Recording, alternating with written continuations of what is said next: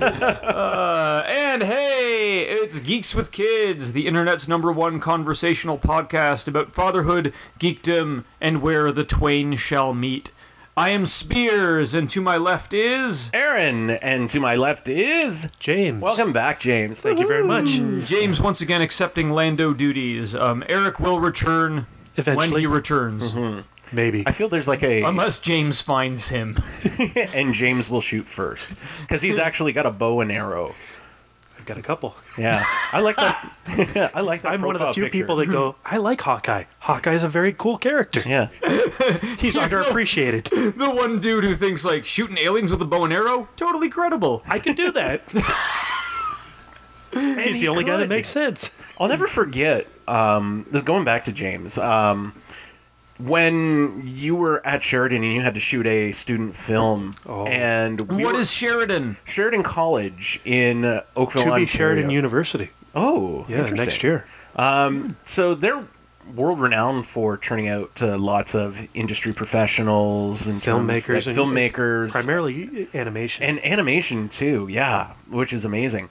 Uh, James went there years ago, and I remember helping him out with a student production that he was filming. And one of the scenes called for a blown out television, like it had like a bullet hole or Oh, something in it. right. And his grandma, God, God bless your grandma, man that. like we're at his we're at his grandma's farm. She comes up to us and says, "I got an old TV right here. Why don't we just take it out back and shoot it with the shotgun?" and I was fully and willing to do we that. were totally good for that. And then we were like, "Well, maybe that's a little dangerous and might actually like blow the television up, kind of thing." but it but- would have been great. And, It and would have been awesome. You wussed out? Someone puts that on the table and you're like, nah. it was I had other people on the set that were less Gun ho. yeah, they you know, Oh, that's a pun. Yes. Yeah, they. were- I had some people on the set that were a bit more timid, and uh, they were city slickers. So I was so used to that. It was, I grew up with, with weapons and, Mm. and being on the farm, and my idea of a of a Saturday or a Sunday was you packed a pack a backpack and grabbed the pellet rifle or grabbed the bow and grabbed the dog, and we went walking the hundred acre wood. Nice. You know that we had in the back. Ish. back. I'm not all for the shooting of the animals and Oh, everything, unless you're Christopher gonna eat it. Robin Howard. Boom! Where's that kangaroo at? Well, it was great because you'd set up the targets and you'd have the dog out there and you spend all afternoon shooting pellet rifle and and uh, you know shooting at targets or shooting at Yeah. tin cans. Yeah, yeah. Nowadays, that's not allowed. Yeah. but I love your Facebook profile. You've got a picture of you and your daughter both middle of winter bundled up firing It off was the some bows and coldest arrows. day. Yeah, my- my wife uh, got us a Christmas present and let us go out to a place called uh, Barefoot uh, Bushcraft out uh, towards Hmm. Niagara on the Lake. And uh, unfortunately, we picked the coldest day of the year, but uh, it was uh, to get some archery lessons and, and to try it out. And, and uh, this is the first time that my daughter had been able to fire a bow, and How'd she do? she hit the target eventually, and so did I, and it was great. You know, she gave up after a few pictures and, and said, "I'm going in to sit with the dog and drink hot chocolate." and I sat outside with the instructor who kept trying to say, "Gee, well, it's been 45 minutes." I'm like, "You paid for an hour. give me my bow and give me my Cold or arrows." not. Until I'm Hawkeye, you ain't done. Exactly. Until I pick off Loki with this exploding arrow, then we're done. Yep. No, it was uh, recreating Robin Hood, and so yeah, me and Speedy were out there uh, shooting arrows. Nice. Yeah, She was even dressed appropriately. She had a little red and yeah. So Does it end with her like using a dead cat to hit people, or no, no, she she was just like, I'm done. I'm cold. We're going home. and then she passed out in the car, sleeping the entire way home. Yeah. there was an infamous story, uh, like maybe four or five years ago or whatever, where uh, Green Arrow's sidekick Speedy falls on hard times, and there's a scene where he canonically bludgeons someone to death with a cat. Oh, gee, What? I Yeah. can't recall that one. I think um, it was in a maybe like a miniseries called like the Fall of Arsenal or something. Homicide. I by do remember feline. that. Okay, I'm sorry. Yes, I, I don't remote call the cat, but I'm Uh, sure it Uh-huh. it is could in be there. from another issue. I, it's not something I read, but it's something that um, another a podcast that I listened to called "Host to Astonish." Um, they've been mocking it mercilessly um, ever since. Mm-hmm. Well, because Roy Harper, the speedy character, Arsenal, Red Arrow, yeah, he falls back on the smack. the infamous storyline from way back when the uh, the the This was before Marvel Neil- went all soft in Disney. No, this whereas was- This is characters were- DC. This is DC. Oh, but this, this was is DC. Neil Oh, Adams- sorry. Yeah. Neil Arrow. Adams and uh, who's who I've met a couple times now and is just Yeah? an incredible artist. I met him at uh, various conventions. Neil Adams had a very like famous Batman run. Like Well, he was he's- responsible Neil for Adams is- reviving the Joker in the like late seventies, early eighties. He drew the definitive Batman. He drew the definitive yeah a character you name it. But he was very famous. Him Mm-hmm. and and uh, it was Neil Adams and and I'm going to kick myself for not remembering it. But uh, Mm-hmm. like he, any did- comic of Batman that you read in the late eighties and early nineties, like leading into the Tim Burton movie, that was Neil Adams' vision of Batman. Hmm. The kind of like the gray suit with the uh, blue gloves and cloak, uh, the yellow backing, the yellow oval behind Yeah. the bat symbol. So like kind of like the like the Batman that we were familiar with, like like Kinda you were the, saying, the like colors pre, like of pre, the Ad- the colors of pre Tim Burton. Yeah, the Adam West colors, but, But- with a with a darker sensibility. Yeah. This is the dude that draws death in the family. Oh, sweet. Yeah, yeah. Like he's yeah. the one who shepherded Batman from the Adam like after From the Batman Adam West 66. days had kind of ended. Yeah. Um, he was the one who took a look at it, who went back to the pulp origins and was like, "Look, there's something." It was Neil Adams and I think it was Denny O'Neill. who Danny was O'Neill. writing. Thank you. That's who Like- I was. And these two guys were like, look, there is something in this character that taps something deeper than Bam Pow comics, and this is what it can look Well, like. remember they came from doing the Green Lantern, Green Arrow, hard hard traveling heroes storyline, where they were Mm-hmm. basically allowed to take on very very relevant social subject matter. They dealt with apartheid. They but they dealt with it in America, and it was the space cop who was always right. There was the right wing. The government has to be there for the people, and then they had the Black Canary, and they had the alien, and they were trying to just kind of justify. it. And it was the whole point of the storyline was they traveled across America in a red pickup truck, and every time they went to a different place, they dealt with a new social issue. When he gets back, though, Green Arrow, the infamous cover that, that you see, it's got the Roy Harper Speedy character who Hmm. has been neglected for the last little while while these guys have been off doing their adventures. Right. He's now got a heroin addiction. And it's Wow. you he's been and this out was there- in the same era that like Marvel was doing the like Harry Osborn hooked on crack in Exactly. Spider-Man, and Uh, well and it, no but- on LSD. Sorry, that was Harry's drug. Was this yeah, it would have been LS. circa seventies? Circa yeah, eighties? this Yeah, was this was- seventy. Was it 75, 76? It would have been around that era, yeah. But it was the character who has just come back, the the Oliver Queen character has come back after all this preaching with different people to see his ward is now hooked on drugs and his reaction is very famous. He kicks him out. So now you've got this character instead of helping him, he's now been abandoned and he gets worse and gets worse. Do you think Hmm. do you think this is in reaction to a lot of veterans coming back from I think so. Vietnam and you know having to deal with post traumatic stress disorder Hmm. and you know a lot of them falling into drug addiction and the government was like yeah thanks for fighting Mm-hmm. and this for was us. in a Green Lantern comic. This was the classic Green Lantern, Denny O'Neill and and Neil Adams. Gee, like, I tackled- grew up thinking that DC was like happy, scrappy hero pup. Yeah. And No, Super this is Friends and Legion of Doom yeah this is yeah this is at the time these guys were allowed to basically go off in left field neil adams was the guy that helped draw the joker fish but when you get the joker fish you get a bunch of dead people that are drinking the water they're also yeah and these these guys were allowed to kind of go that dark route Raz Al Ghul, the whole idea of the assassin, a League of Assassins, was Denny O'Neill and Neil Adams. These guys were groundbreaking at the time, and they opened the doors for other people to tell those stories. When the comic book authority is going, no, you can't. They're going, I'm going to, and I'm going to do it for a reason. So Hmm. Yeah, keep on rocking in the free that's world, interesting. man. That's awesome. Like, yeah. I wonder how they got around that. Like, because I remember Stan Lee's um, the the drama around the Green Goblin story, where Harry Osborn is hooked on drugs, was that Stan Lee was commissioned or like asked by the Ameri- by some branch of the government Oh, of the yes. American government to do some story where Spider-Man shows that drugs are bad. Mm-hmm. So Stanley wrote a story where like, oh, his roommate's hooked on drugs, and Spider-Man has to be all like, uh, don't Harry, like drugs are bad, and that's what he wrote. You know, it was quite a bit better than that, but You know, in broad strokes, that was what it was. Then the Comics Code Authority turns around on him. It's like, no, you can't publish this. Drugs in a comic book. And Stan's like, but, but, but, but these guys, they told me to. And The guys in the fine, suits I'm with the publishing it anyway. yeah. So, he- and those issues were published without the Comics Code Authority label on them. which was really i mean if you take a look at what they were doing and what they were trying to achieve it was almost archaic uh, it, it's very much like the government saying you can't do this you can't show that you can't advance your art and it was stale and it was dying it was it was it was a stranglehold so as they, much as they tried to grow they were being restricted and eventually uh, you know it would kill them off so a lot of these guys became you know what Todd McFarlane with the famous Spider-Man where he had a character stab the juggernaut in the head.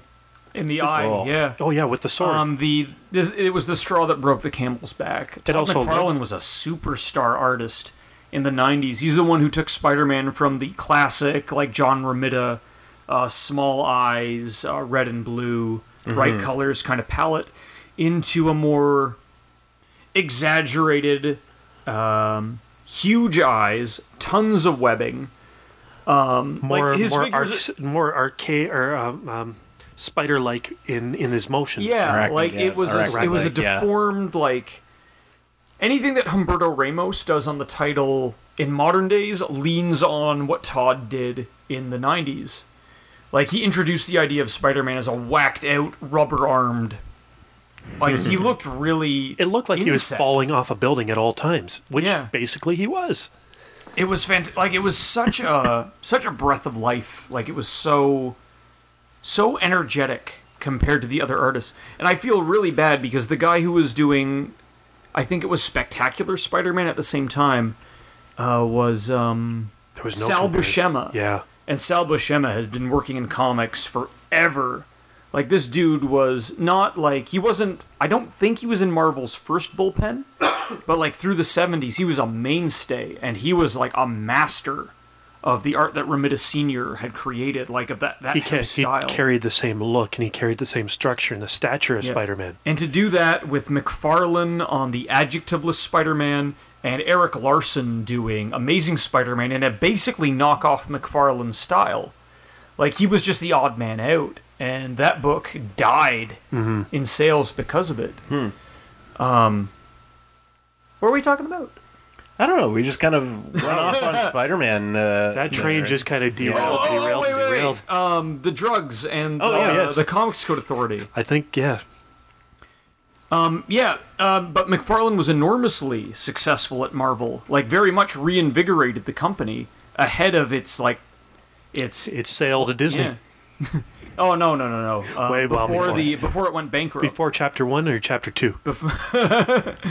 Um, certainly coming out of the '80s, McFar like McFarlane, Jim Lee, Rob Liefeld, like the guys who would go on to found Image, were m- largely coming out of Marvel's staple of artists. Like their young guns at the time, would that kind of got sick of the restrictions placed on it. and they were and they finally said that's it we're leaving and And the straw that broke the camel's back for McFarlane was in an issue of Spider Man. He had Spider Man and X Force fighting the Juggernaut, and he had a character called Shatterstar throw a sword through Juggernaut's eye. Oh, And um, his editor at the time, I can't remember if it was Danny Fingeroth or um, Fabian Nicesia, but um, I'm probably not pronouncing either of those names right. And if either of you gentlemen happen to be listening, please correct me. Um, or if anyone who's just smarter than me happens to be listening, please correct me. Um, but they just dropped the hammer on that and they were like, nope. So McFarlane, he did a workaround. Like he showed a panel of the sword, like the sword reflected in Juggernaut's eye traveling towards it. Then a reaction shot of Juggernaut being like, "Err," but uh, after that, McFarlane was just like, "Nope, out." So he and a bunch of guys got together. They founded Image, and he did Spawn, where basically from issue one he was like, "I can do what I want." So here's Spawn saving a naked lady in an alley, and here's a dude tapped to the wall with spikes. Hooah! and if one of those were restraint probably would have helped him a little bit I know. He took the the wish fulfillment aspect of the hero that was played out in Punisher, the notion that like anyone who does bad, I can kill them, and he just amped it to like the nth degree. Like I remember there's a there's a documentary that the CBC of all people did called Huh. uh, "The Devil You Know: The Story of Todd McFarlane." National Film Board. National. Oh yeah, you're right. There's You're National right. National Film Board. Yeah, I showed it to a, a seminar class when I was in university, um, and they. Um, Kicked you out. Yeah. no, they they were amazed. Like they had no. This was this was X Men had broke at this time, but X Men and Spider Man had happened. Sam Raimi's Spider Man, but superheroes as a genre was still very much in the fringe yeah. somehow. Well, we But- were still dealing with steel and all those other great. Yeah, I think Blade was about the only significant superhero movie at the time. And even so, that was more of a genre hit than a mainstream. Like that was a hard R. That movie. Steel was not a hit. oh, that it the made one with people Shaquille hit O'Neal? things, Yeah, but- Shaquille Oh. O'Neal. Yeah. Sorry. Yeah. Why did you never- bring that up? Sorry, I'm just. because he wants to hurt you. Yeah. Oh my god. Oh. Musicians can be actors. Basketball players, I don't know. Ah, I don't know. Michael if you're a Jordan- basketball player and an actor, please feel free to correct errors. Yeah, please do. Honestly, Yeah, because Space Jam is such a hit. Did they do a sequel to that movie? No, they did the Looney Tunes Adventures with Brendan Fraser, Oh, which didn't fare much better. Oh yeah. I never saw it, but I I remember thinking like this is not a good idea. No. I threw a bunch of. Unless Kind Brendan of. Fraser happens to be listening, in which case it was awesome. hey, you want to revitalize your career and want to come on our podcast, Brendan Fraser? Please join us. In fairness, I you know I I think he is a really s- like I enjoy him as an actor. I loved him in Mm-hmm. the Mummy movies, and like I think he, he played like an undercut Indiana Jones really well. I liked Yeah. the character. I hated the movie. Why? I liked- Really? what? But the, the first Mummy I loved. the s- first Mummy- Subsequent movies were diminishing returns, certainly. Yeah. But But the first movie, I thought the character that he was playing was so cool.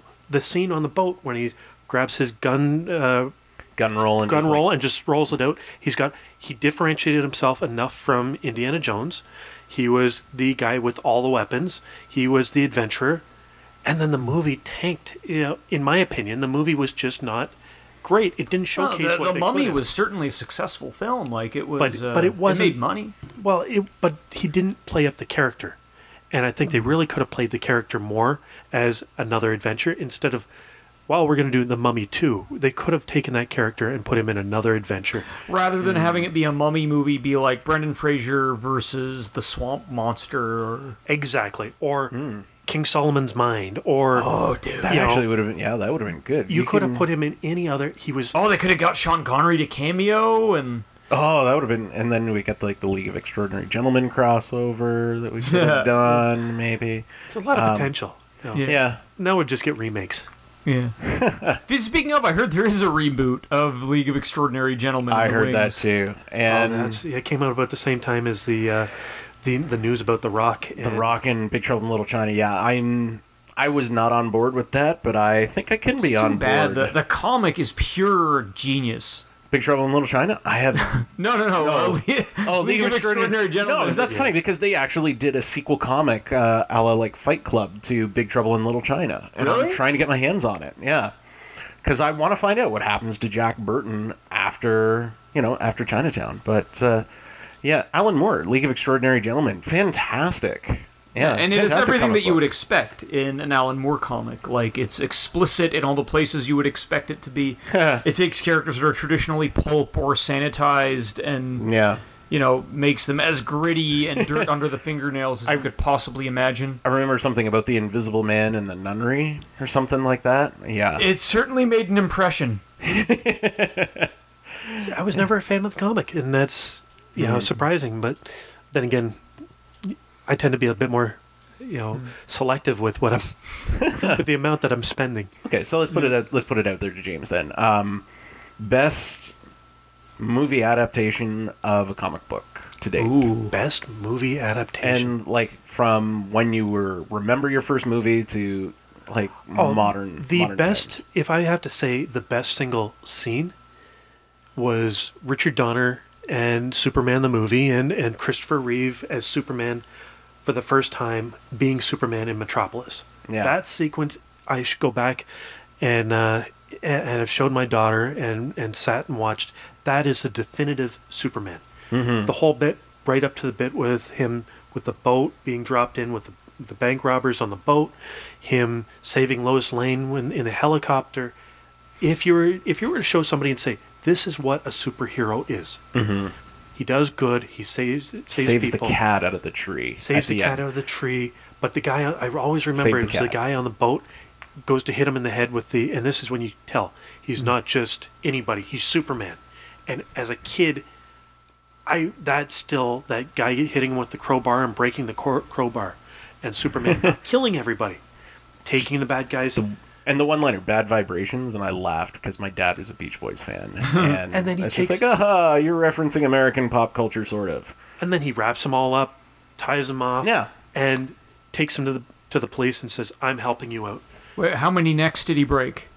He broke no necks, surprisingly. Mm-hmm. Nobody died when Superman arrived in Metropolis. Nobody, no buildings fell over. Except, except that little girl who was like, "Mommy, mommy, this man flew down and saved the cat out of the tree." And you hear the mom from inside the house. How many times have I told you to stop telling lies?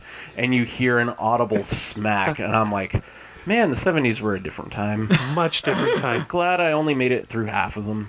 You Glad know, I made it don't through half. remember that. There Yeah, is- there- it was you like, go back and you oh, listen. and dear. There's an audible, and We have to we have to sweet Really? that. And we have they've to never- sweet ET that one and get rid of the shotguns and turn them into walkie talkies at that point. Really? Like, Yeah. and there's that's interesting. Like an And on audible the re-releases, they've never edited it out. no, or it's still there. Yeah, like like It's- it's audible very beat down sig- of a kid for telling a Superman story. It's kind of uh, you know the next day, mom was vin- or the daughter was vindicated, and she's sitting there, you know, with a black eye, going, "See, mom, I wasn't lying. There is a guy that flies." You know, but uh, you know, then child aid and that comes yeah. into play. Say You yes know? comes in. I I was so young when I saw the Superman movies. I don't remember the order that I saw them in or even the experience of seeing them very well. I remember being in the home of one of my dad's friends in like in their den uh watching Superman 3 Oh yeah. and I remember getting so like freaked out by the notion that a computer, a machine could take over a person. yeah. At the end of the movie, there's a sort of like a secondary, almost like not a femme fatale, but like the villain's Like, girlfriend, she- basically. She's even like really like a tertiary character. Like she really had no purpose from what I can Yeah. recall other than just being like the yeah, like the She's there. Well, evidently this was her purpose because at the end of the movie, the evil computer that they build like turns her into this like cy- this weird cyborg. Like I'm gonna shoot lightning at you. like I would even say like more frightening than the Borg from Star Trek. Like see- there was something more. I don't know because she visually, I remember her looking a lot like Gozer from the end of Ghostbusters. Like little bit. lots of like fake looking lightning, and I'm wrapped in shiny material. That's what computers are made of, right? Now, see, when you guys are you're sitting there and you mention Superman three, the only thing that I take away from Superman three is the fact that there's a lot of half pennies floating around on the from paychecks that people can siphon, which wound up being the plot Of for Office Office Space. Space. Yeah, They directly reference it They too do. unapologetically when they make the plot. They're like, "You remember in Superman three when they saved and all the money?" and even Jennifer Oh, Aniston's yeah. character is like, didn't they do that in Superman three? It's like, how is this like Superman three? God, Office Space was a still great stealing- movie. Oh. And the guy that actually says the line, you know, and, and mentions the plot, is the guy that wound up playing the voice of Batman, What? what? Dirk Benedict, or uh, as a Dirk. Um, Not Dirk Benedict. Dirk Benedict was Face from the A Team. No, uh, what was the guy from uh, from uh, Drew Carey Oh, oh, oh. Um. Yeah, I know who you're talking and Napoleon about. Dynamite? Yeah, Oh my god. Great, to to- the computers. Yeah. Oh. Oh Yeah, God, edit he out played. the- I think his character was called Oswald yes. on you know, uh, Oh. Drew Carey. He's a really funny dude. Uh, What would I do if I had a million dollars? Two chicks at the At the Same time. There's no hesitation either. Batter. Like the deli- battered. Um, Diedrich Bader. Dietrich Batter. That's it. Oh God, he Thank he you, played IMDb. Batman. He plays on Batman uh, Brave and the Bold. Get out. Ah. he's a voice. He's the new Was voice Mike of Batman. Straczynski involved in that show? J. Michael Straczynski. Oh yeah, yeah. They were- they wrote the plots actually quite You know deep. what I would it was, do if I had Two Faces coin?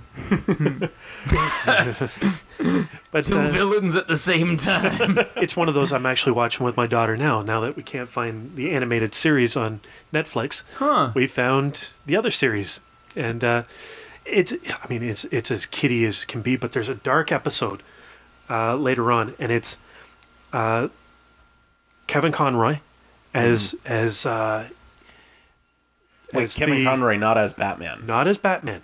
It's Kevin Conroy was the voice of Batman in the Animated 1990s series. animated series. the And definitive he's voice. the voice of Batman. Yeah. I Well, feel because he- like he even popped up in the video games, and then I'm like, dude, that sounds like that sounds like Kevin Conroy. That's what from got me into the Arkham Asylum series in the first place. Was it was like a voice cast reunion from the yeah. animated series. here's here's how great it was.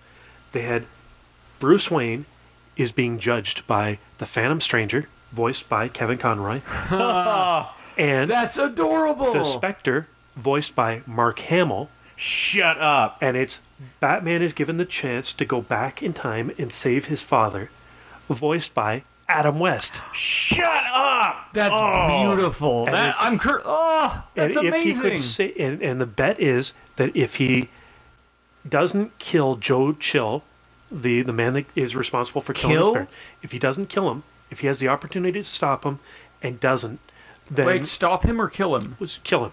They, they the basically the bet is the the specter is saying he'll kill him because he'll have the opportunity and he'll take his revenge. And if he does, you lose the bet, I get him, and he's now my avatar. You know, then I can I can use him and he'll be my my That's a role that Hal Jordan filled in the comic. for very a similar. While. But it was this was in a kids show that is very much marketed for kids and has like Yeah. Detective Chimp and all these other, you know, it's like uh, Bawana Beast and, and all Yeah. these other characters, and they actually they even at one point This kill is- a character. This is like a big moral quandary for kids. oh yeah, That's, Like, ador- that's in a- the in the Batman animated series in the '90s. They had um, there was an episode where Batman admired a TV superhero, The Grey the Ghost. Gray Ghost, Ghost, and that yeah. was voiced by Adam West. Yep. And there's a moment at the end of the show where Bruce Wayne meets the actor, quote unquote, who plays the Gray Ghost, who's voiced by Adam West. And says, "I'm a big admirer of yours."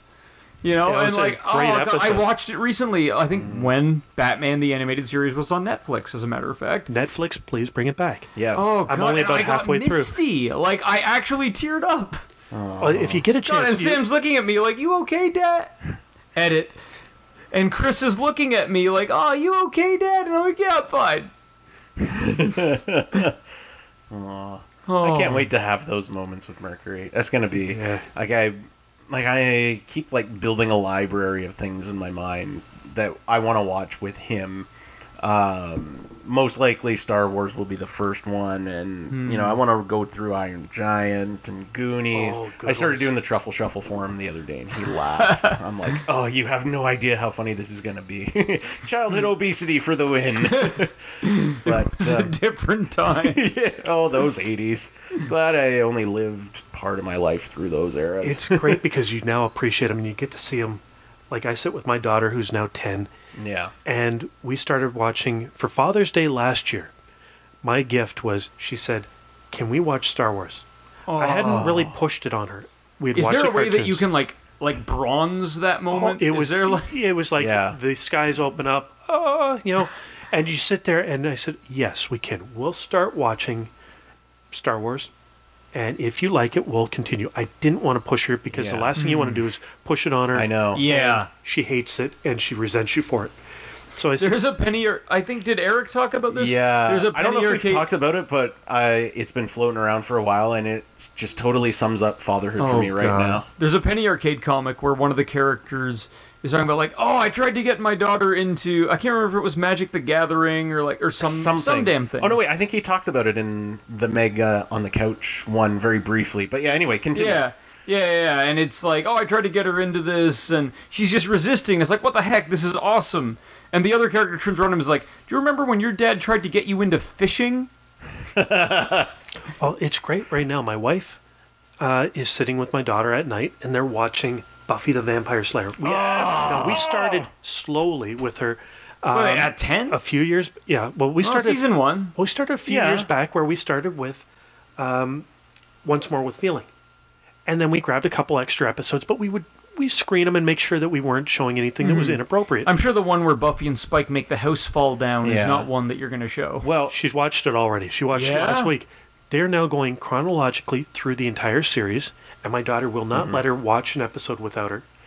If- so she's going episode by episode, yeah. and th- you know they're they're on to like season six. Wow. Tell her to be strong. Season Yeah. seven is much better. She's fighting through. She went through the glory year, Oh lord. And now it's this is the this is the year Well, that in they fairness, did the you know- switch over. Yeah. Nothing. Oh god. But the- Sorry, it, it's tangential, but like, the only thing worse than that is the se- fourth season of Angel. Oh. Yeah. But she likes it because she likes the characters. And I Yeah. think that was what this is the the season where they're fighting the Trinity, the the, The, the, nerds, The, yeah. the three nerds. The three, yeah, we'll call them nerds because you know they're evil and they're not geeks. They're obviously a different animal from us. Yeah, exactly. You know, we wouldn't try to rule the world.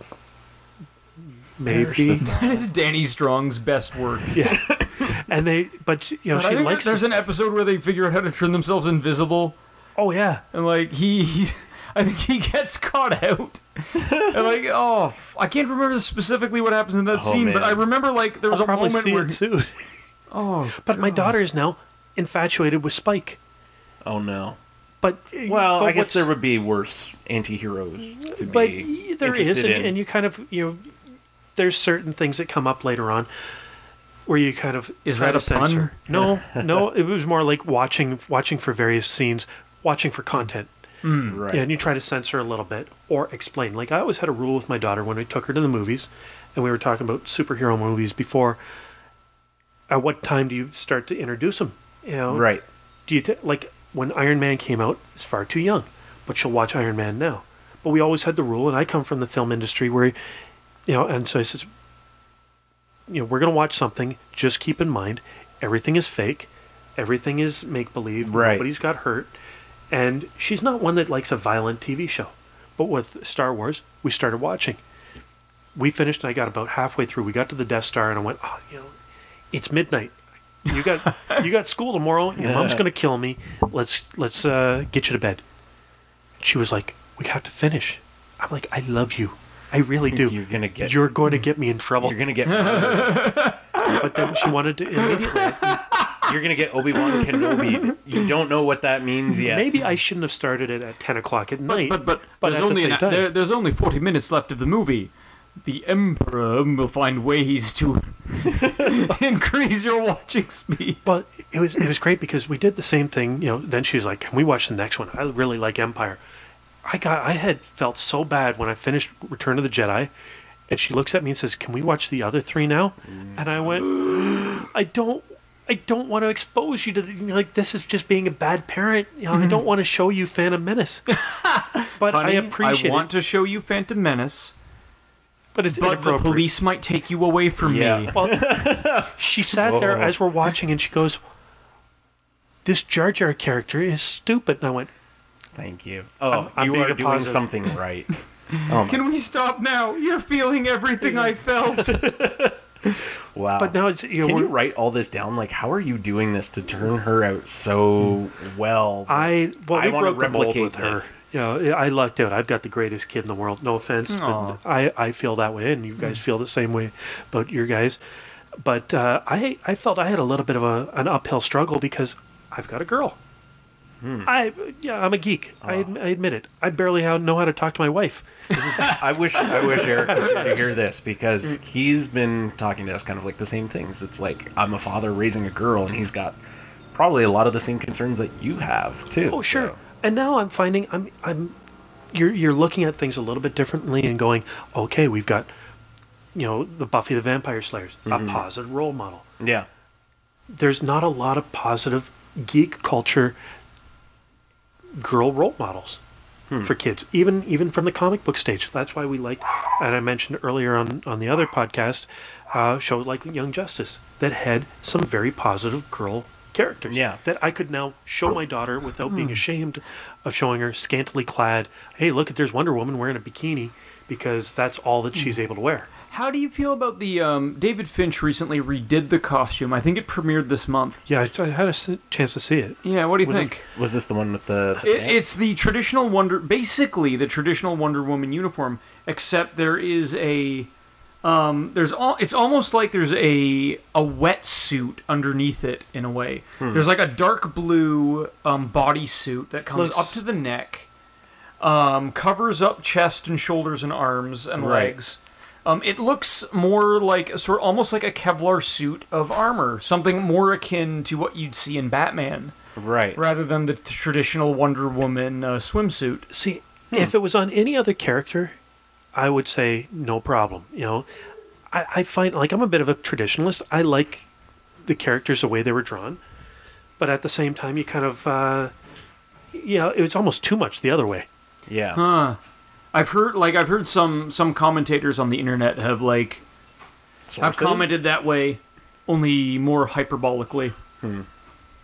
that they would rather go back the opposite way. It's like pull, you know, Oh, pull the neckline, plunge the they're coming- they're- neckline. they're- I read some commenter called it like the superhero niqab, and I'm like, nope. Oh, No, yikes! it's it's yeah, it's different. It's it won't last. You know, that's one thing about superhero costumes. The next artist that comes on, and let's face it, David Fincher doesn't have a track record for staying on comics. the only reason he's there and he's trying to get them done on time is, is because his wife is writing them. Well, in fairness, he might be around on that book for a long time on that basis. so Who's um? Is it? sh- Who is his wife? What's her name? Of Mrs. Fincher? Hiyo. is it is it Meredith Fincher or is it? Why is my brain? No, Fiona Sta- is Fiona Staples with Matt Fraction. I or- don't know. I love that. I had no idea there was a guy named Matt Fraction for the longest time until I Huh. Oh. saw you guys talking on Facebook about it. Fraction is a, and I'm he's like, a phenomenon. that's a that's a name of a Hawkeye. comic book person right there. Wrote a great Hawkeye book. Yeah, Fraction's Hawkeye is really good. His Order is really good. There were some neat ideas in his run on X Men, but for it didn't quite fire on all cylinders. I think what really worked was the simplicity when he tried to do the uh, the green or no the uh, the Hawkeye character and how simplistic the you know just kind of a bare bones story, not Yep. tied into the rest of the continuity and It was just Hawkeye on his own, pretty living Yeah. in an apartment. Yeah. Yeah, there, there was some there were some elements of continuity to it, like especially where Hawkeye's dating situation was concerned. There was a there's a fantastic issue where um, in Hawkeye he kind of has a uh, um, a one night stand with a female character, where in Avengers he's meant to be dating uh, Spider Woman. oh, and they find out. Yeah, Oops. and in traditional Bendis fashion, you know, Bendis kind of draws them hooking up, and he's like, "Okay, they're together," and that's the the degree to which he seems to flesh out the relationship. Um, but then over in Fractions Hawkeye, when Spider Woman finds out, yeah, there are repercussions. the knock at the door, and his ex-wife and his current girlfriend are sitting there going, Oh my god, it's such a genius issue. Wow. "Well, the whole run was was really well done." And it was There's an just issue very he does from the perspective of Hawkeye's dog. lucky, yeah. Oh my god. lucky the pizza dog. It is, and it's fantastic. And it's like any other writer artist combo would do that as a gimmick issue. Just as Yeah. like, ah, ha, ah, ha, ha, this is how the that dog actually- sees Oh, it. this is another But- episode of De- or another uh, But- installment of Deadpool. Yeah, Fraction moved the plot with it. Like As the dog that's is the- walking awesome. along through the blood Yeah. of the character that had died in the issue before. That- it gave enough of a break between the two issues. Wow. Yeah, and that's the issue where the the the girl Hawkeye, Kate Hudson, Kate Hudson. No, Kate That's Hudson the is actress. Yeah, that's the actress who should play Kate, uh, Bishop. Bishop. yeah. Kate Bishop, who is the female Hawkeye from the Marvel universe. Kate Hudson being the daughter of or stepdaughter of Kurt Russell. And Kurt Russell is Jack Burton Jack Burton is. doing big sorry, just finding continuity. bum. Oh yeah. Bum. Trying to bring it all back. Yeah. There's no We now such know- thing about bringing it back. We now know how that train got derailed and where it wound Yeah, up. Who was in such and such movie with Kevin Bacon? Uh, Yes. wait, what movie was Rock Rock Hudson? No, No. Kurt Russell in with. Uh, Oh, and Kate Hudson. Oh, he's married to yeah. Sorry, she was on Almost Famous the other night too, Yeah. so it was anyway, that's the issue where the Ki- where the Kate Bishop Hawkeye decides to leave and go Yes. to the West Coast. So West Coast Avengers. No West yeah, Coast. that, that was the Hawkeye. that was actually that's the pun they make in the very next issue when she ends up on the West Coast. That issue was titled West Coast Avenger. no, That is a fra- that's a brilliant writer. Uh, and, The and- name alone, like I'm sold now. Like after hearing that, because I haven't been into comics for a while, I'm like, if there's a cool name, I'll read that. Fraction. Okay. uh, read his Hawkeye run. It is Reed- his completely Hawkeye worth run your is time. great, and Yeah. it's not finished. They've also I moved. thought it is finished. I thought there was, there was another one writer issue. on it now. There's one issue left of the Fraction run that he's contracted to do, and they've already moved on to the Jeff Lemire Hawkeye, I like Jeff Lemire a lot. and he left Green Arrow and went over to do Hawkeye. And he's a guy that admits, I've talked to him on Twitter. On Twitter, Hmm. he's exchanged, and I met him at uh, at Big B Comics Yeah. on Upper James. That he was there once. Oh. Hmm. Upper and- James in Hamilton, Ontario. Which is Yes. a city in Canada. Well, he, uh, he- but he, he admits he's like, I know nothing about archery. They're like, but you write an archer really, really well. Do you want to do this character? He's like, okay. Wow. That's cool. He, you know, his the book that he did for Vertigo, uh, Sweet Tooth, is fan fantastic. One of the best comics that I think I've ever read. Um, his well, his breakout was um, Sweet Tooth was was a big one, and then he did uh, Deep uh, the Diver one. Um, yeah, the deep. No, that wasn't the deep. Um, was it? His big, Essex County was his Oh, big indie yes. book. It won um, Canada Reads, and subsequently, I think, got graphic novels banned from contention. Yeah, my wife is going giving forward. the thumbs up because she read that in uh, one of her teaching placements, and I got a copy of it for her for Oh, her God. Christmas. And It is gorgeous. The Yeah. omnibus edition they sell of that is just—it's one of Yeah. the most important comic books that you can purchase. Like, I, it's now on that recommendation, I feel I really have to read it. it's Oh, he's- amazing. I have to find it first Yeah. because it's Sweet Tooth, buried I in think, here is al- somewhere. it almost ups the game on that because it has the same mood as Essex County, that rural, dispersed. There's nobody but us for miles, and if we're effed up, that's okay. yeah. kind of feeling, but it combines it with a sort of a Mad Max kind of sto- a post-apocalyptic story, um, driven by why the character is different, and it it's it introduces sort of aboriginal um, aboriginal myth Uh-huh. and imagery. Um, it's it's a gloriously Canadian book, and uh. Take in my a weird colored way- Canadian money now. yeah. I think Sweet Tooth is the quintessential Canadian comic book Huh. that Essex County got the credit for being. Yeah. well, he did that, and uh, then he branched out. And I actually was when I met him, was talking. to him, I said, you you've got these two kind of different lifestyles and different career paths, and he says, I do the superhero stuff. Not because I want to, but because they allow me the ability to go off and tell these other great personal stories. And uh, So is he basically saying one pays the bills to do the other one? I'll or- do a stint on the Atom, so that way I can do Sweet Tooth, and Yeah. and somebody will pay to finish Sweet Tooth because Sweet Tooth on its own, as tragic as it is, or Essex County, nobody's going to read them unless he gets somebody else to pay for them.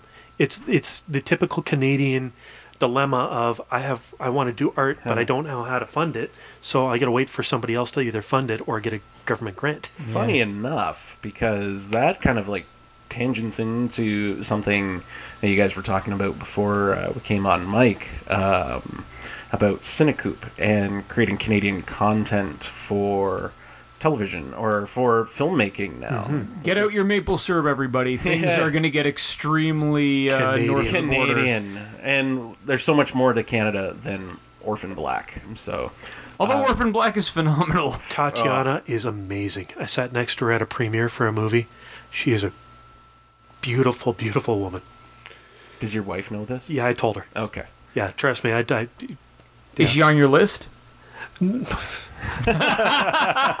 Uh, I'm going to take his silence as a yes. So, if James's wife is listening, no, it's That's uh, okay. I know who my wife's crushes are, and she knows who mine are. Mm-hmm. So you just got to be honest about these things. My wife has already said there's like half a dozen people from the Vampire Diaries. The problem is, I got Really? a chance to meet mine. I have the infamous picture with uh, with Laura Vanderroot from uh, I think that's the last name from uh, Smallville and Smallville, she the played Supergirl. Werewolf one now. Bitten. Bitten. That's it. I Yeah. met her at a party and made sure that I got a picture and sent it to my wife with my arm wrapped right around her. You also got a picture of you and Kevin Smith. My arm couldn't go around him. he wouldn't let me touch him. But I got a signature, so Scott Mosier was in the background. Don't touch him. Was Muse touching. photo bombing? no. Like, did you get the trifecta? I, I was at a uh, at an Indigo, which is a Canadian uh, uh, bookstore, and Kevin Smith was si- was uh, signing, and uh, paid my twenty one dollars, bought a copy of his book, and he wrote his signature. Nice. oh, that's awesome. Stood in line for three hours. Worth it. Oh definitely. when you get to meet one of funny your for, heroes um, and he's actually kind of cool. God, one of the very best presents my wife ever got me was she got me a signed Kevin Smith poster through uh, View Askew Oh, very cool. dot com as a matter of fact i think um, and it's it's the first thing that i hung in my office when we uh, we got into our the house where we are now Very nice. Nice. I gotta get me uh, some of my uh, fan stuff up. My wife Mm. calls them dolls.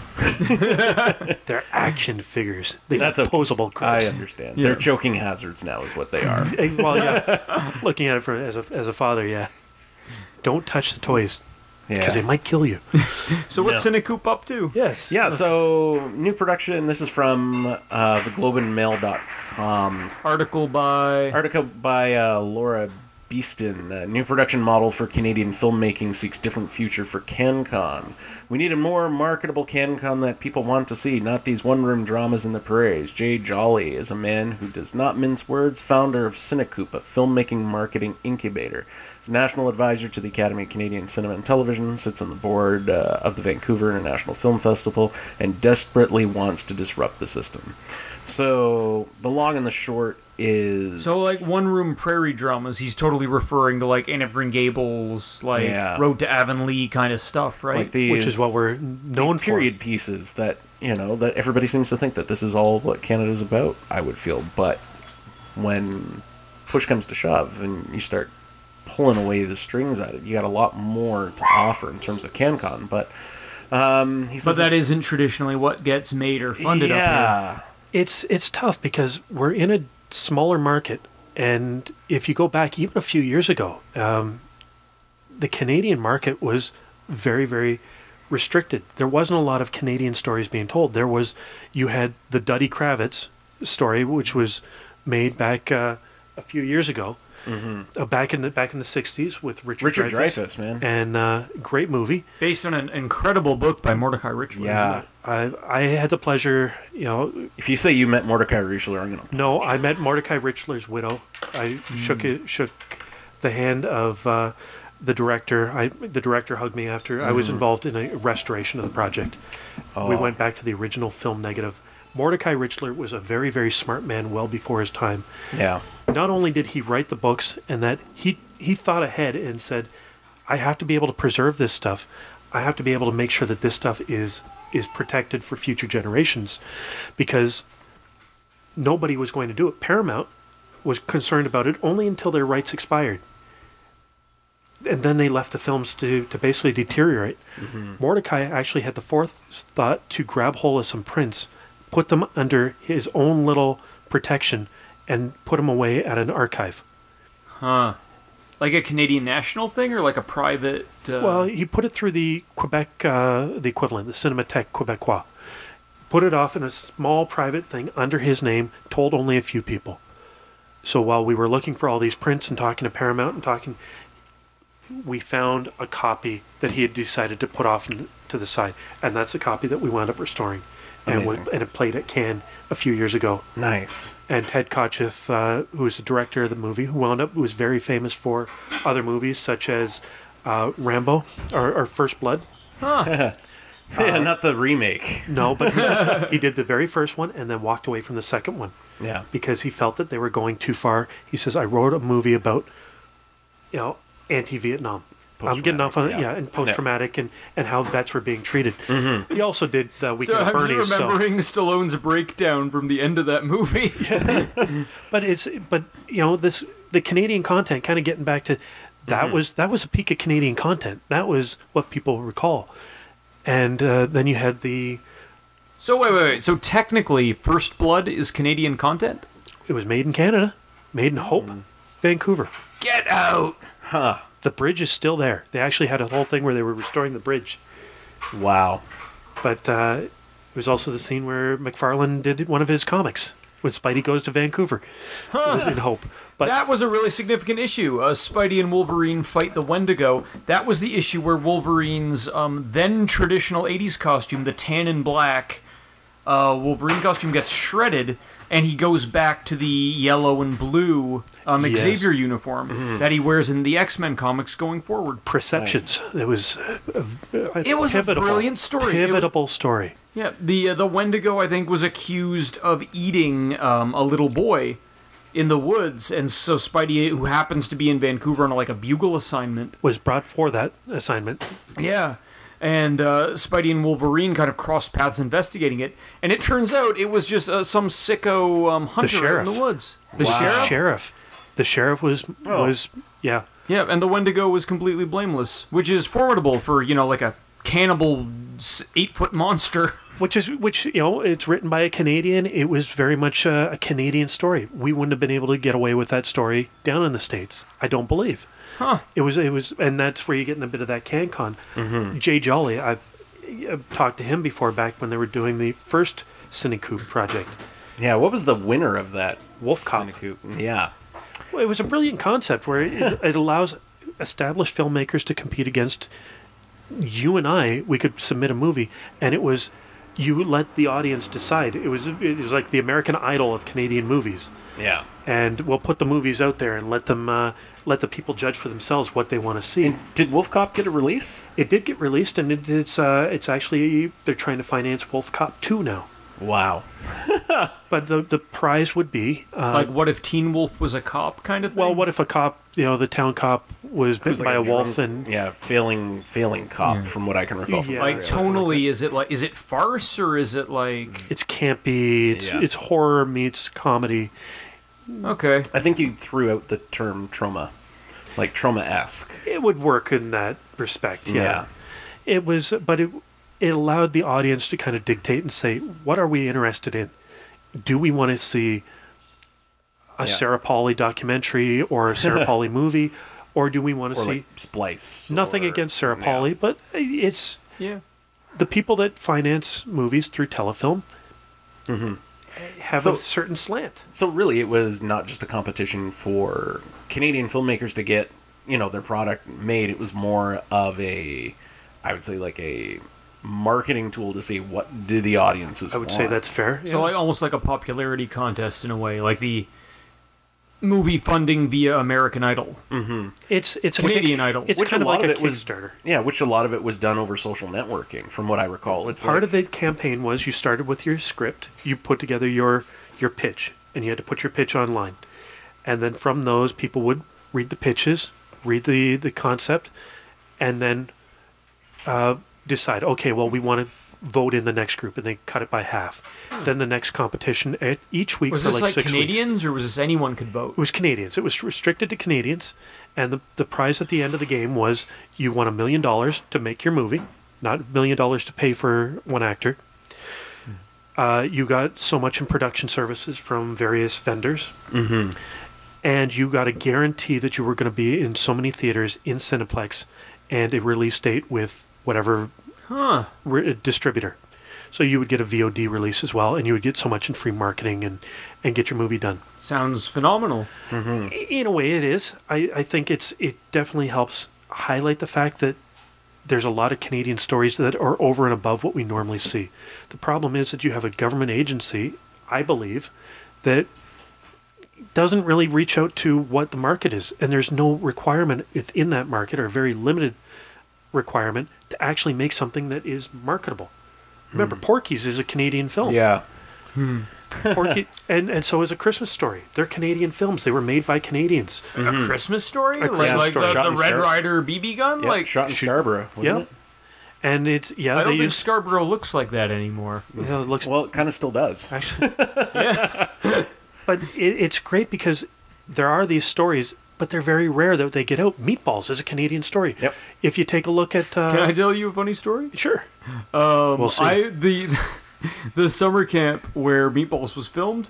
I went to that summer camp. oh jeez, They built bits and pieces of that camp for the movie. there was like a um, there's like a floating island that they built, like of this little like wooden floating dock that they built that everyone at this camp called the meat like it, it was the Meatballs prop.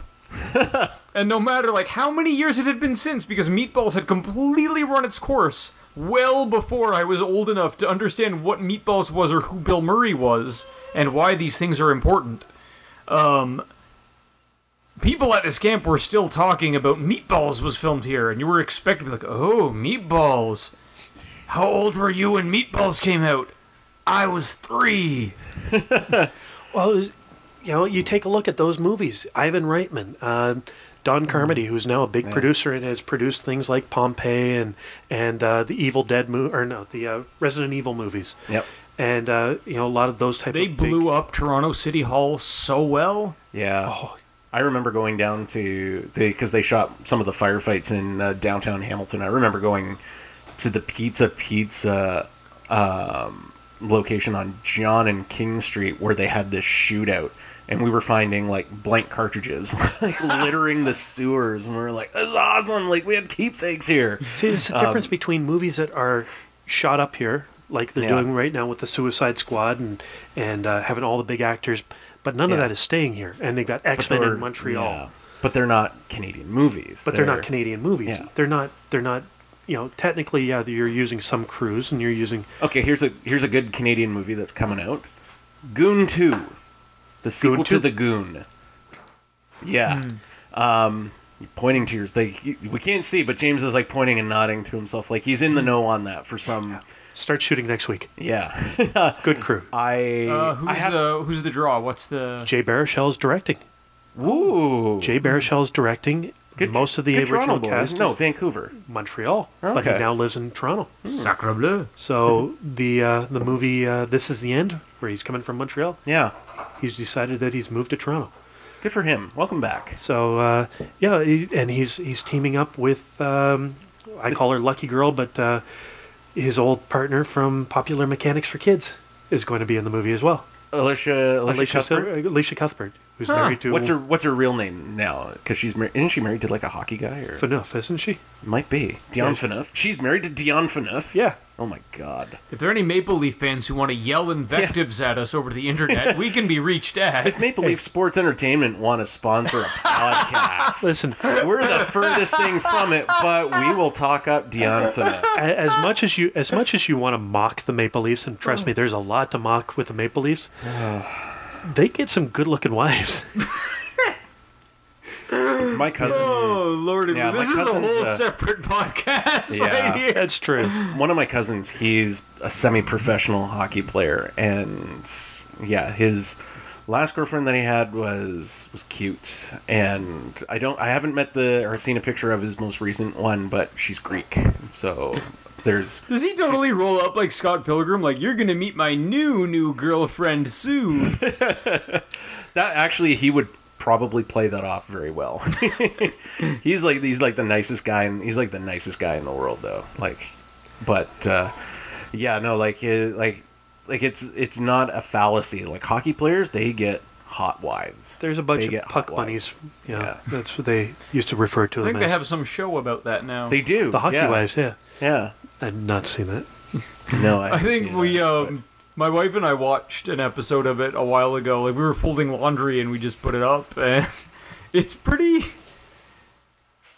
I it always gives me a tickle to see what people I perceive as being better off than me have as problems. When you have Because I money, your see their problems, problems are a whole and- lot different. Oh, lordy Lou. I mean, that that being said, as far as that genre of television goes, I, it's you know a respectable entry. it's yeah you- i mean when you go back to the cancon idea it's we've got a lot of really really cool stories to tell but i always say if you if you have problems getting the funding you know Yeah. you can you can either abandon it or you you know and there's a lot of people that will So- they will just kind of drop it and go but- yeah. Yeah, there's a huge Canadian brain drain to Yeah. Hollywood, which isn't necessarily that's not a bad thing by any stretch. But yeah so enlighten us a little bit because you're in the you're in the know because Mm-hmm. cinecoop their whole thing is is that you win this contest you get a, basically a million dollars to make your production um, how much is a million dollars in terms of a cinematic production it's would you say it's less than nothing i mean it's really a, it's the equivalent of a low budget film like how low budget like like give me a you're barely able to sc- scrap some, something together no, give me a, there's give me like a give me like a for like a million dollars what kind of movie has been made for about a million dollars right now well, let's it. Let's um. I mean, one of the benchmarks I'm sure for the three of Yeah. us is Kevin Smith's Clerks. Yeah. Mhm. which was famously made at the time in the early '90s for like what was it like thirty thousand dollars US? on his Yeah, credit card after, yeah after Yeah. hours in his convenience store that he worked in Now remember, Yeah. he also used film too, which Yeah. would change the way Yep. filmmaking is done these days. Yeah, and this was, I mean, uh to call it a Talking Heads movie is kind of unfair, but largely it was composed of people talking inside of a convenience store. You know, um, One location. in black and white. Yeah. Yeah. Uh, I mean, I mean, I mean, that's a film thing, too. it's, which we- remember, he too. He's not paying for the actors. He's not paying Mm-hmm. for the locations. He Yep, wasn't, He had semi-professional and non-professional actors. and he had uh, you know rented a camera or borrowed a camera or had a had somebody's camera, had one camera, had a bunch of microphones. Nowadays, I mean, especially if you want to do something at any scale, I always say if you if you expect other people to pay for it, put some money into it, and you get a lot of people will kind of uh, lowball it a little bit. So it, it makes makes it a little bit hard to try to uh, make something sustainable. Sorry, we just got distracted by Mercury. Some Yeah, Mercury, being adorable. Yeah. cute kids. um, yeah, but a million dollars really by the time you get something cast, you're going to wind up with one location, few few changeovers, probably minimal props as, as far as costume changes and, and that. So like Saw. Saw uh, the Saw movies are the perfect example. They make those, they run them off for a couple million dollars, boom, and they just churn them out. Mm-hmm. You know, they, but they know that they will make back for every two million dollars that you put into a movie, you will make back ten, Right. and that's a good that's a good way of doing it. So, what would be a reasonable amount that you think Cinecoop should be like dumping into like, a Like, production? if you were running a unit? company like Cinecoop and you had infinite money, I think what you'd have to take a look at, and the way I would approach it, is less say giving somebody a blank check for a million dollars and saying go off and make this movie, is take a look at the movie and say what is it that you're trying to do. Let's budget it correctly. right, Now, if you want to do a sci-fi movie, great. Now that sci-fi movie might have to be done for two, three, four million dollars. The problem with the Cinecoop idea and the concept is not that they're exposing these people and getting them to kind of pitch these movies. It's that there's no restrictions on what it is that they can pitch. So you come back with Wolf Cop and say, I can do Wolf Cop and I can do it for, you know, this actor, this actor, and this actor, boom, boom, boom, a couple bit of prosthetic makeup, I can do it for a million dollars. Somebody else on the same competition comes back and they get everybody to do their post apocalyptic zombie movie. Well, how are you going to be able to do that realistically to the scale that somebody's going Yeah. to want to pay for it and make it not look cheap and do it for a million dollars? Mm-hmm. Or It's do you- not possible. or do you? Okay, go and well, make it let me look turn it cheap? around. How Yeah. much does an episode of The Walking Dead cost? That's a good question. That's a Like- huge production value. I mean, it's. Would you s- over a million? Would you say? I think you're probably close to a million dollars an episode. I mean, especially wow. when you like factor in not just visual effects, but how much each of those, each of the talent is asking for. Yeah. well, in that's terms just of- it. And, and every season, Well, it you know, gets a bit more assuming that expensive. these films would be using maybe not not the say maybe the not not to the same level of amateurism that Kevin Smith had. Like he was really lucky. He got two like semi-pro act not even like one semi-pro and one non-actor to headline Yeah, um, who just happened to be enormously talented and have great chemistry together in the form of Jeff Anderson and uh, Brian O'Halloran. Mm-hmm. Um, and he was really very fortunate in his like in the non-actors and semi-pro actors that he cast in the other roles. They were just incredible. But if you could walk that same route with a million dollars, assume that you have minimal or no cost for talent and happen to luck out. I I know some great directors and some great filmmakers. I've worked with some that that know how to balance a budget and know, but they also realize that you can't just shoot it on a hey, we're going to grab a Sony Handycam and just make a movie Mm-hmm. and expect people to. Nothing wrong with Sony Mm. Handycams, but but when you compare to some of the other cameras that are on the market today, Yeah. now there is, you know, it doesn't mean that you have to do it on an Arri Alexa, which is like top of the line production value these days. But at the same time, you also have to be able to put proper post in. You have to be able to, right, uh, y- you have to be able to generate something that people actually want to pay to see. right. If your And goal that's is tough. Like when you get when you're talking about that, you're you're going against Avengers. to exactly, And if you don't look like Avengers, like you're not gonna get people spending their like fifteen bucks on if a I movie if, ticket. if I go to this multiplex and I have a choice between the new Avengers movie, Jurassic World, and uh, whatever Canadian film has been Wolf Cop. let's say Yeah. Wolf Cop. But there, So- but yeah. there's this is where alternative marketing and and choices. I know some people that get out there and and they will take their movie and they will run it across Canada and they will do it on their own and and show it to a number of different people.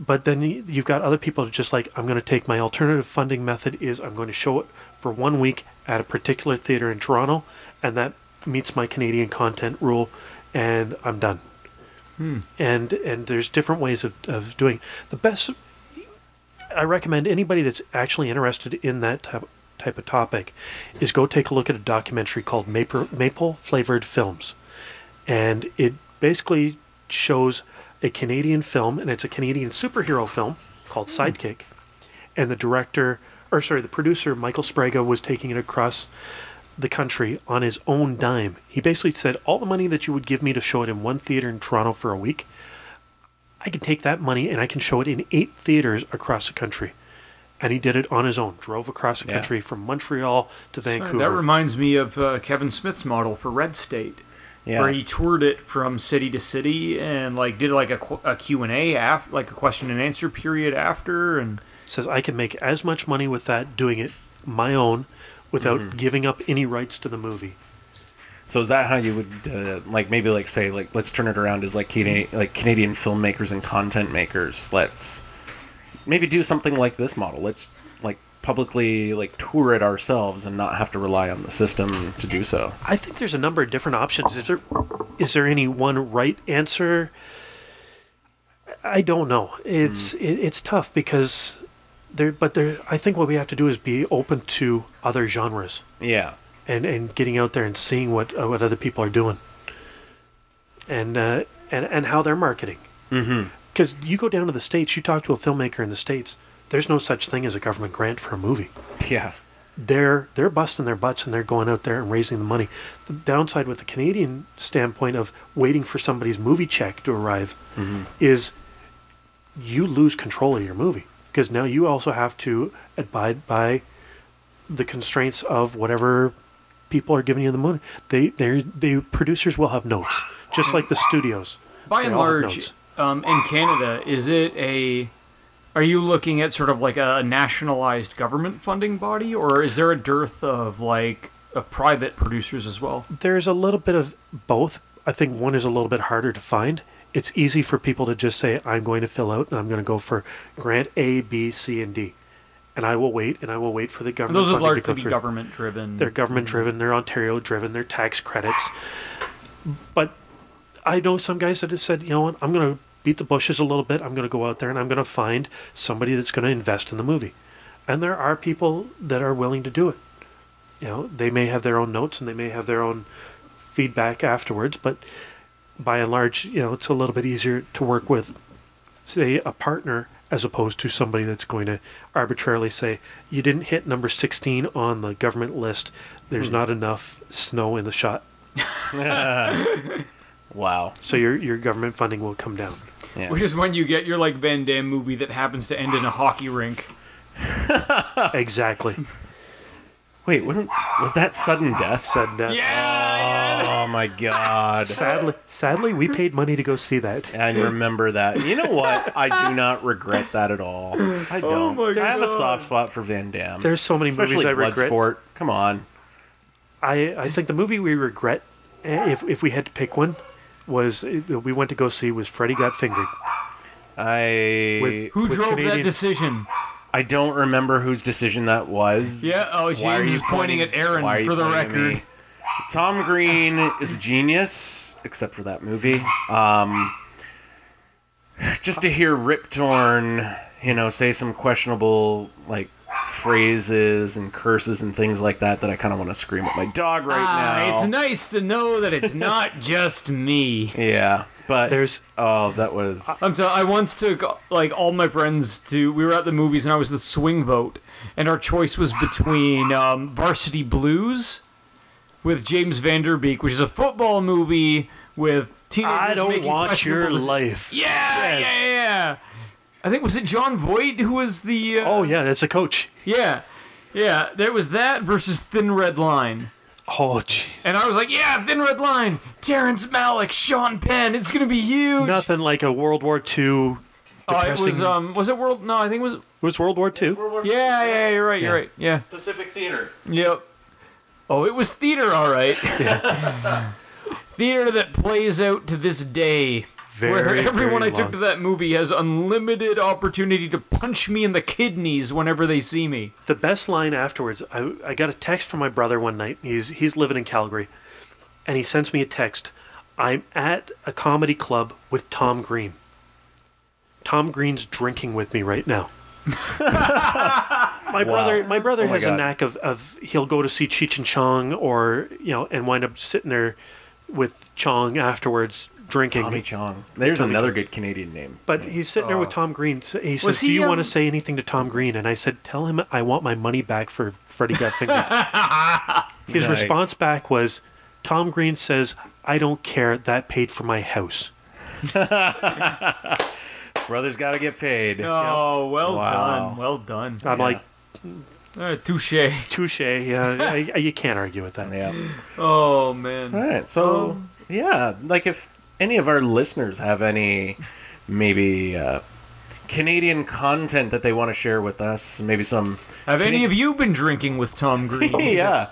What are your brushes with uh, Canadian celebrity status? Kind of thing, and uh, maybe you've got a pitch for a Canadian movie that if you send it our way, we'll send it to James because James is in the know. He's not going Mm-hmm. to tell us what company he works for, but he's in the know. And uh, if you've got an idea, If you happen to be participating in a Cinecoop competition Yeah. and would like your movie to be popularized, if you've got something that you just want to share in terms of popularization will not be honored. yeah, if you've got a great Canadian story that just wants to be told, yeah, send it our way and uh, let us know how we did. So you can send us an email at strangle the dog.